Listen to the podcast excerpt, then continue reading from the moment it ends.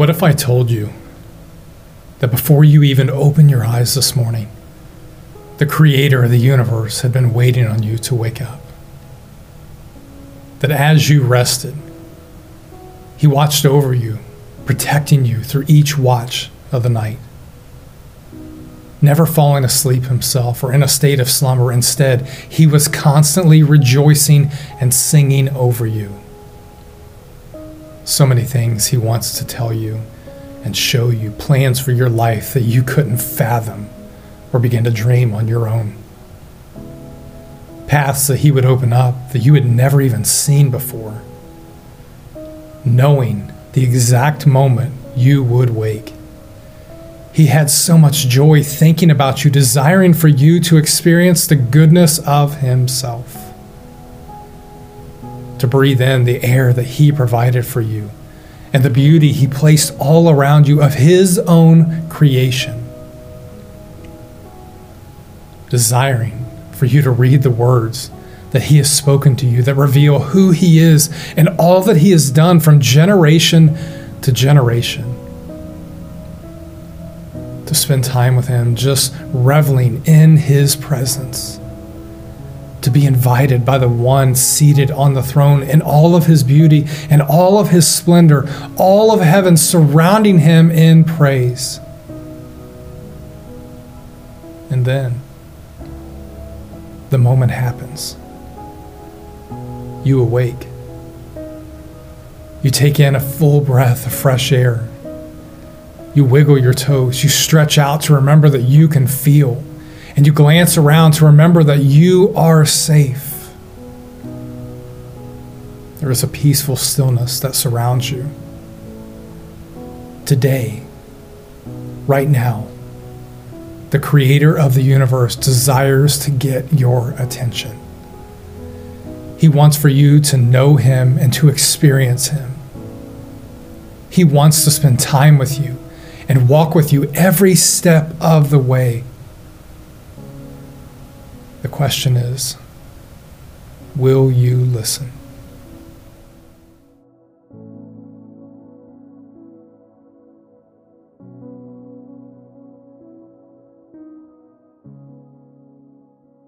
Hey, welcome to Miami Valley Church. My name is Pastor Jed, and if you're just joining us for the first time today, I want to say welcome. I hope that you're around friends and family and a house church as we go through God's Word together. We've been going through it all, through all of God's Word together, and today we find ourselves in the wilderness section, the book of Exodus. That's where we've been hanging out. And if you're just joining us, you can catch up by going to our YouTube channel, Miami Valley Church. Today, we are going to be jumping back into Exodus. So go ahead and go there in your Bibles. Last week, we left off looking at Exodus 20. And we were looking at when the Lord told Moses to tell the people to make an altar and to offer the sacrifices of burnt offerings and the peace offerings on it for the Lord. The Lord said it should be an altar made of the earth. And let's just hit pause right there for a moment. Why? Why would he say that it should just be made of earth? Family, I don't want us to miss this today, because he knows that when we start to make what we think it should look like, we will begin to worship the altar itself. When we start putting our touch on it, we begin to idolize and we begin to worship this thing that was never meant to be worshiped. We start saying, look what I can do. Look how beautiful this is. And our focus changes. It changes from him to this thing that we now have created. And it becomes a never-ending pursuit of the perfect altar. Look what we can do. Look what we have done. The altar was not and should never be about the altar itself, but instead it should always be about the one who is to be worshiped. The altar doesn't demand our focus. It's lifeless. But the one who is seated on the throne does. He demands our worship. And so as we pick back up and we look in our Bibles, we see here that something happens. There is this hard break that happens between Exodus 20, the ending of that, and the beginning of Exodus 21. It's a new chapter. And if you're going through this section, maybe in a reading plan, or maybe you're just reading through the book of Exodus, it almost seems like there is a start there's something new here, that there is just this clean break of what was to jumping into the next section. Depending on which Bible you are reading from, some Bibles give a heading right above that chapter, chapter 21, for each section that you go through. Maybe there is a new heading, and it creates an even more unnecessary barrier in the text for the Scripture. The Bible I'm reading from, right above chapter 21, there is a heading, and the heading says this: fair treatment of slaves. And so we just come out of Exodus 20, where the Lord says to Moses, build this altar. And he talks about the burnt offering, the peace offering. And as you're reading, maybe in your Bible, there is just this clean break. In the Bible that I'm reading from, like I said, there's just this clean break in it. It quickly transitions to fair treatment of slaves. And you're just like, how does any of this even go together? Look at chapter 21, verse 1. It says, now these are the rules that you shall set before them. The Lord is speaking to Moses. The problem here is when we break them up like this, we miss the big picture. Better yet, the pattern that God is wanting to show us, that God is wanting to reveal to us about who He is and how He works. This section, chapter 21 through chapter 23, are all the ways that God's people are to live in relationship with Him and how they are to live in relationship with one another. And so if we skip ahead, let's look at Exodus 24 just really quickly here. Exodus 24, verse 3. It says, Moses came and told the people all the words of the Lord and all the rules. Look at verse 7. Then he took the book of the covenant and read it the hearing of the people. Just as an overview, chapters 21 through 23 in the book of Exodus, God lays out this covenant agreement. Remember, we talked earlier on as we've been going through this about this covenant agreement. This is wedding language of how His people were to deal with issues that arose in their daily life. And this is part of it right here. Remember, He was just talking about in the commandments, right? How they are to live in a relationship with Him, and now how they are to live in a relationship with others. Everything they did, remember, the people at this time, everything they did, their life, culturally, their environment, their choices were all molded to serve this Egyptian empire and its gods. And so they have been under the bondage, under the slavery of this Egyptian empire and its gods. And the Lord rescues His people. He rescues these people. He hears their cry. He goes in. He redeems them. He saves them. He goes in and rescues them. And He takes them out into the middle of nowhere. Don't miss the location of the wilderness. In the wilderness, they have no land. In the wilderness, they have no social identity anymore. In the wilderness, He is remaking these people.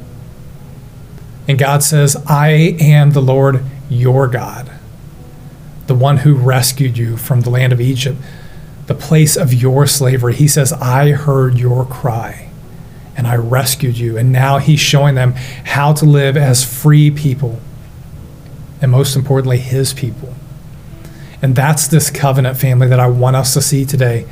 Chapters 21 through 23. But let's pause right here. When we break it up like this, when we break up this scripture into chapters and headings and subheadings, and maybe we pick up in one part and put it down and then jump back into it maybe another day or another time, we miss this pattern. We miss what God is wanting to show us here. And so that's what I want us to look at today, this bigger picture, this pattern of how the Lord works and how He pursues us and what He has done.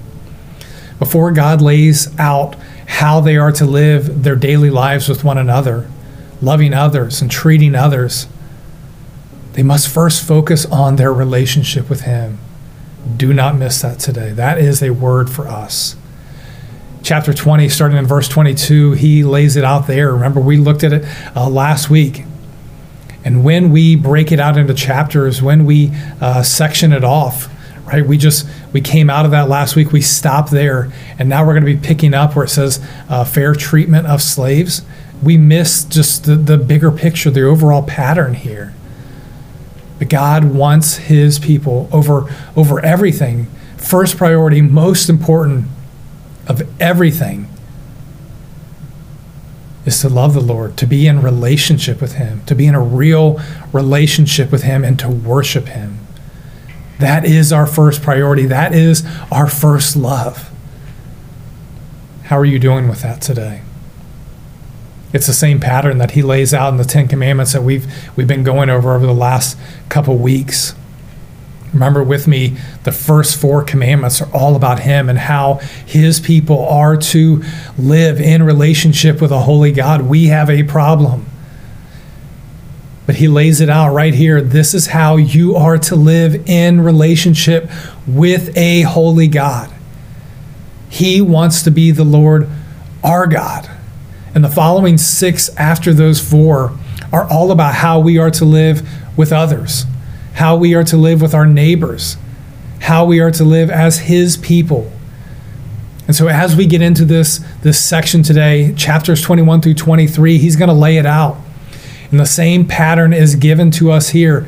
But what I don't want you to miss is that the end of chapter 20, those last couple verses there, starting in verse 22, this is part of that section. That first we are to love him. That first we are to worship him. That we are to set our focus and our gaze upon him. That's why he tells them, make an altar and worship me. Our Creator loves us so much, and he wants us to see what he has done for us. Think about how the original hearers of this word would have taken in the scriptures.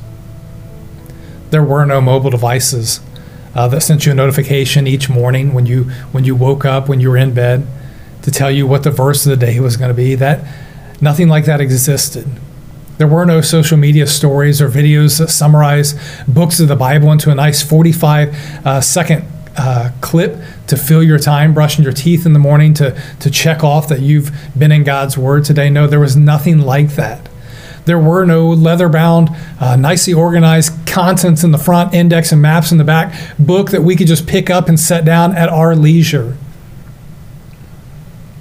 They would have heard these stories passed down generation to generation, and they would have been written on scrolls without chapter division, verse numbering, or subheadings.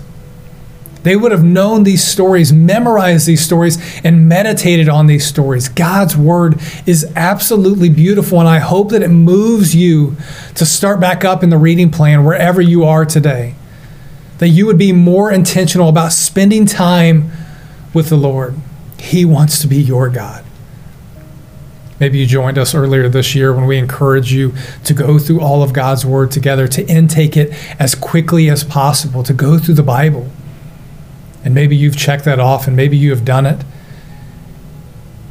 And since that time, you've just found yourself not being in God's word, not spending time with him. You say, I've already done that this year. Why would I need to start back up? I've already read through his word. I've already taken in his word this year. Why would I need to get back into it? I've already done that. God still desires to spend time with you. And he still wants to speak to you. And one of the ways that he speaks to us, family, is through his word. God wants us to trust him and to walk with him every step of the way, not to just pull him out. Remember, like we looked at last week, pull him out when we need him and put him up when we don't. God wants us to trust him and to walk with him every step of the way. And in order to follow him, we must know his voice. And to know his voice, we must be in his word. And that requires something of us. It requires us to be still and to listen. The picture I want you to meditate on today is a wedding ceremony. Remember, this is wedding language. This is a covenant agreement that he's making with these people. And that's the picture that I want us to just focus on and meditate on today. Maybe you have, maybe you are married. Would you go back to that moment and just think about that moment? Think about everything that went into that day. Think about that moment where you were standing before your spouse the things that you said, the feelings that were going through your mind that day, and the thoughts and the feelings that you had. Go back to that wedding ceremony. Earlier this month, my wife, Bailey, and I celebrated 10 years of marriage together. And I read this passage of scripture, and it reminded me of the vows that I made with her that day. I remember saying these very words to her that day. I, Jed, take you, Bailey. Using my name personally, it's a wedding ceremony. There are names exchanged. It's not like Bailey didn't know who I was. She knew exactly who I was. We had known each other. We had been together for years before that day. But the names are important. This is an agreement, a covenant between two parties. And before you lay down what you're going to do, or before you say any of the vows, before you agree to it, you must first know who it is that you are entering into this covenant agreement with. And that's what I want us to see today. What's fascinating in the story is that God reveals his name. God doesn't enter into this covenant agreement as God. Although he is God, and it would have been perfectly fine for him to use that title, this is not what he chooses to use. God is a describing name of him. It's not his personal name. It's a describing name of him. It would be for us to use the word human for us. Human describes who I am, but it's not my name. I didn't say on my wedding day, I, human, take you, human. No, that would just be odd. That's a describing name. We used our personal names on that day. I, Jed, take you, Bailey. And so although he could have made this agreement with these titles, no, he chose to use his personal name. He desires to have a personal relationship with his people. And so he tells Moses. Moses asks him, what is your name? Who shall I say sent me? And he says, Yahweh, which means I am, will be, or he is, will be. Yahweh wants to be known as the God who listens to his people, as the God who is relational with his people, the God who is so relational, he heard their cry. And not only did he hear them, he acted, he rescued them from their bondage, from their slavery. He is personal, and he wants to walk with them. He wants to walk with you. How are you doing at spending time with him? By giving them his personal name, he reveals who he is and the very nature of himself. He gives them his name. How incredible is that? The creator of heaven and earth, the one who breathed the stars into existence, gave his personal name Yahweh. I am. As we think about wedding ceremony, it comes time in the wedding ceremony to exchange the vows. And maybe as you're thinking about your wedding, maybe you wrote your own vows. This is a covenant agreement. Here, in this section of a wedding ceremony, it's almost like the terms of the agreement, right? That it's the terms of our relationship. This is what I'm going to do. And then you have a choice. I agree to these terms. As I agree to be in this covenant agreement and uphold this relationship with you, this is what I am going to do. This is my end of the agreement. Thinking back to Bailey and I's wedding, I promised that I would love her no matter what, that I would take care of her, that I would be faithful to her, and that I would lead her as her husband. Remember, God tells the people right up front, he says, I am the Lord your God. You must not have any other God but me, for I, the Lord your God, I am a jealous God who will not tolerate the affection for any other gods. He says, this is who I am, and this is what I've done. And then he lays out for the people how they are to live in relationship with him. The commands aren't to limit us or to hold us back, as we've looked at. They are to show us how to live as free people. They were slaves, and he's rescued them. He's redeemed them. He's taken them out to the middle of nowhere, and he says, this is how you are to live now as free people. The commands set the tone to what God wants his people to become. Remember, he is remaking them. In a wedding ceremony, it then comes time, after the names are given, after the vows are given, it comes time for the decision. Up to this point, each party has stated, this is who I am, this is what I'm going to do, and now you are presented with a choice. Family, in a wedding ceremony, the question is asked, bridegroom, do you fully commit to give yourself to be the everything, to truly do the things that you have said that you would be in this relationship, and to take this person to be yours? There is a decision. And maybe that's where you're struggling today as you hear this, as you're thinking back to your wedding. The thought of wedding language makes you absolutely sick because of what happened to you that day. You were so excited to spend the rest of your life with what you thought was the love of your life, the person that was standing before you. And right at that moment when the decision was laid before them, the answer was no. And you were crushed. How could I ever trust anyone anymore? I thought I trusted that person. I thought that person loved me. And maybe that's where you're struggling today, and maybe that's where you're struggling in your relationship with God. How could I ever trust anyone, let alone God? I can't put my trust in anyone. What if they don't mean it? What if they say no? Family, he is inviting you right now, to the listener right now who is wrestling with that. He is inviting you right now to turn back to him. He is faithful. He is trustworthy.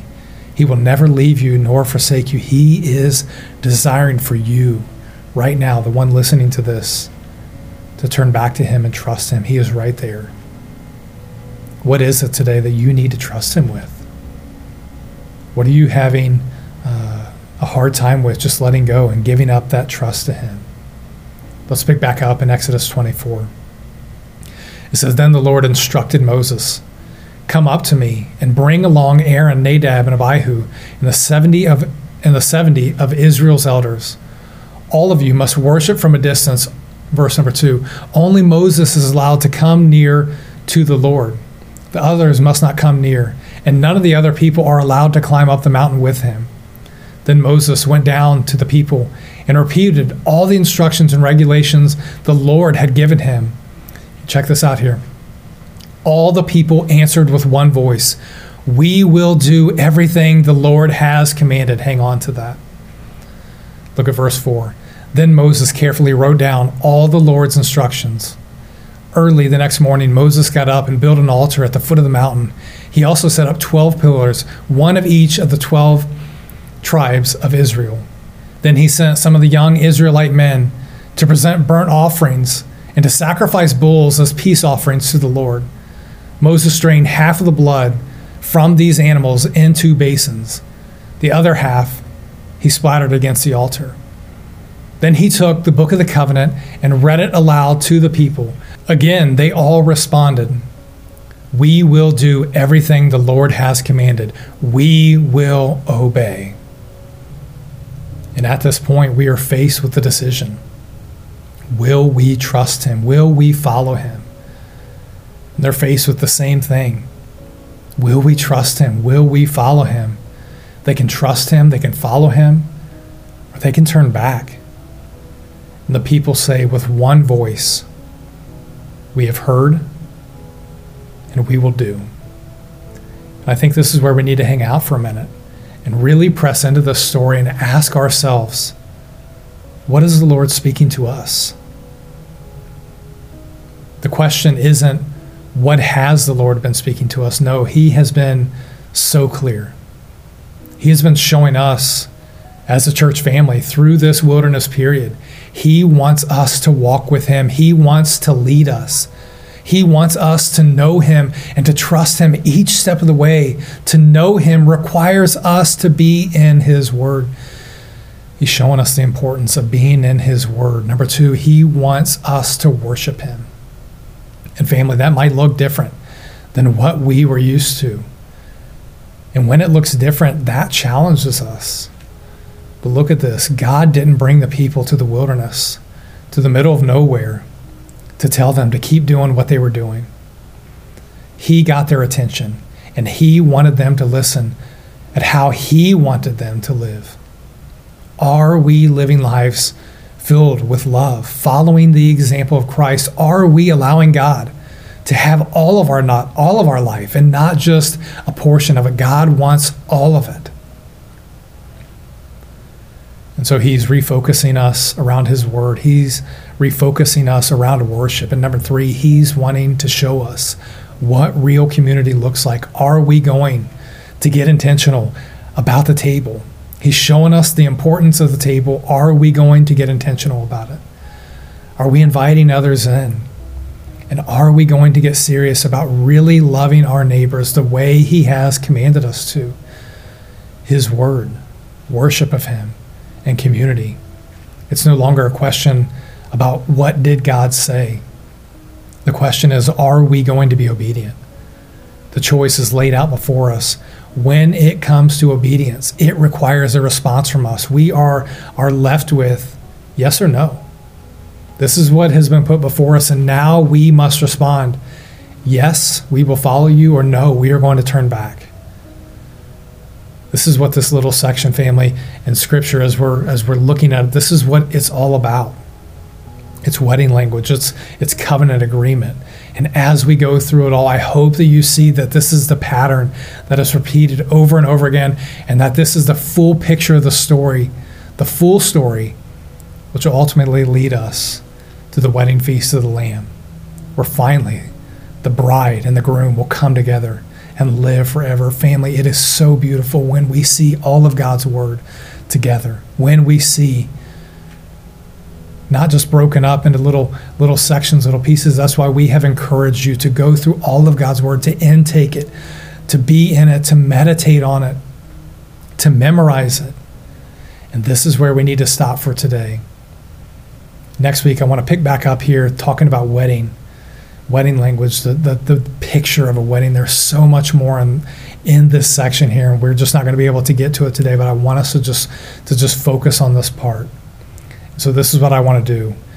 As we have heard God's word together, as we reflect on it and discuss it in the church that's meeting your home right now, there will be discussion questions that come up on the screen, but I want you to take just a couple minutes for you to just seriously pray right now about your response individually as you have heard God's invitation to follow him.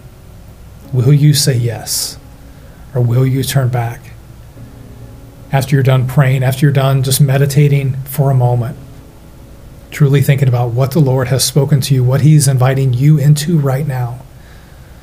Maybe he's just asking you, spend time with me. Maybe you found yourself, like we've said, where you've gone through all of God's word together earlier this year, and you right now at this moment have found that over these last few months you have just neglected spending time with him. Oh, I'll just get it tomorrow. Right now, he desires to spend time with you.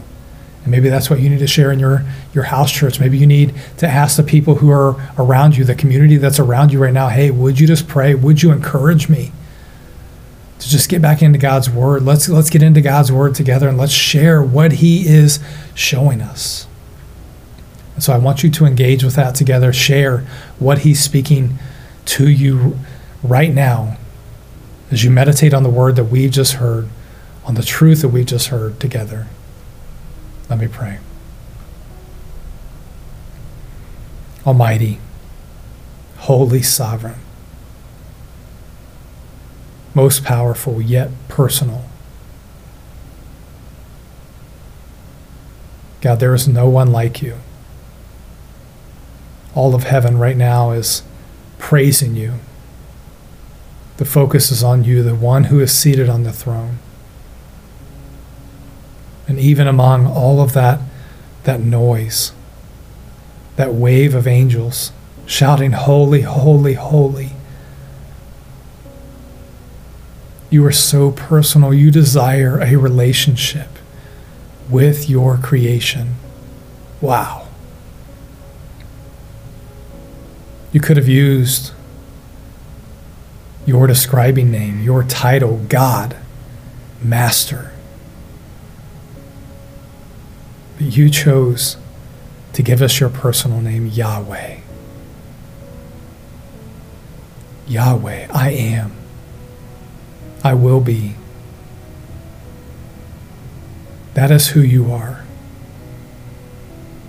And you call us into a relationship with you,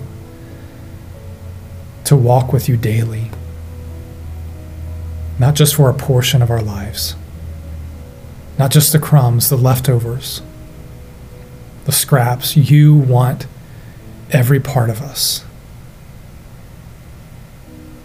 God, you are so good. I pray for the person right now who has never said yes to you, who has never entered into a relationship with you, who has never put their trust in you. God, I pray right now as they're hearing this that they would take a step towards you, that they would say yes, that they would get into your word, that as you reveal yourself, God, they would trust you more and more and more. Father, I pray for the one right now who is wrestling, who is struggling because they've neglected spending time with you. And they found that life apart from you is chaos, that there is just no peace in their life right now. That maybe even the situation that they're walking through, they don't see how they are going to get out of it. And you have been desiring each and every day to speak life into them, to speak truth into them that reveals who you are and who we are, your very creation, the one you know every single detail about. And you just want to tell them right now, I've never left you, I will never leave you, and will never forsake you. You are with them. May they turn back to you. May they desire to spend time with you, to know you, to experience your goodness. Yahweh, I am, will be. Lord, we love you. I pray right now as we meditate on your word that you have shown us, this covenant agreement, as we think about the picture of a wedding, where we say who we are and what we will do. Now we are faced with this decision. Will we say yes and trust you, or will we say no and take a step away from you? God, I pray right now, individually and as a family, we will be people who will say with one voice, we will hear and we will do. In Jesus' mighty name, amen.